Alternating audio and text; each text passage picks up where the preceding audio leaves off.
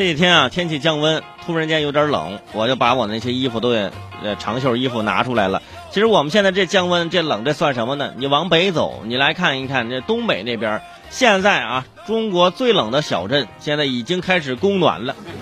有朋友说啥？现在才多大？这这这多多多长时间？这九月份就就供暖了啊！二十三号，中国最冷小镇这黑龙江。大兴安岭呼中区啊，开始了为期八个多月的供暖工作。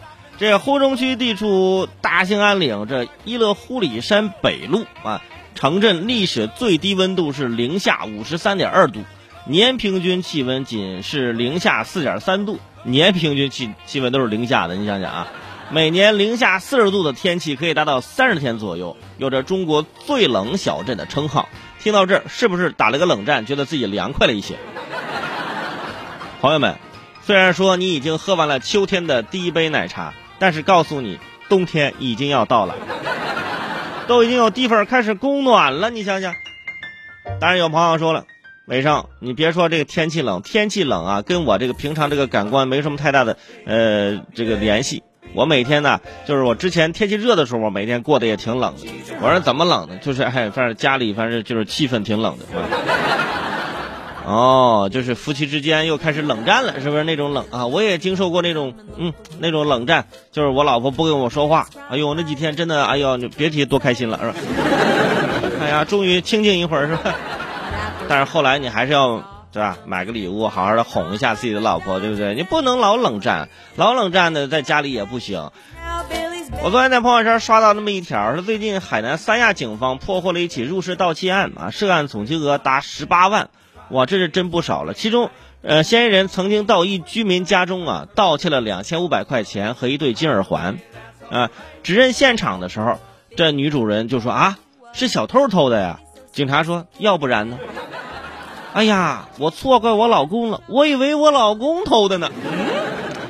警察一听有故事，哎，怎么回事？原来在寻找失物期间啊，这个夫妻呀相互怀疑，相互指责。是吧？这老公觉得是这老婆呀，就是弄丢了，哎，就是就说被偷了。然后老婆呢就觉得老公把他那个偷了，啊，把钱拿了，啊，自己出去挥霍去了。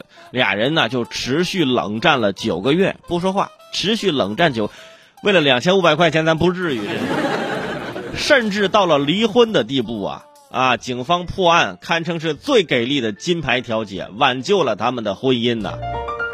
两千五百块钱冷战九个月。真的，你你们也是该挣点钱了，是吧？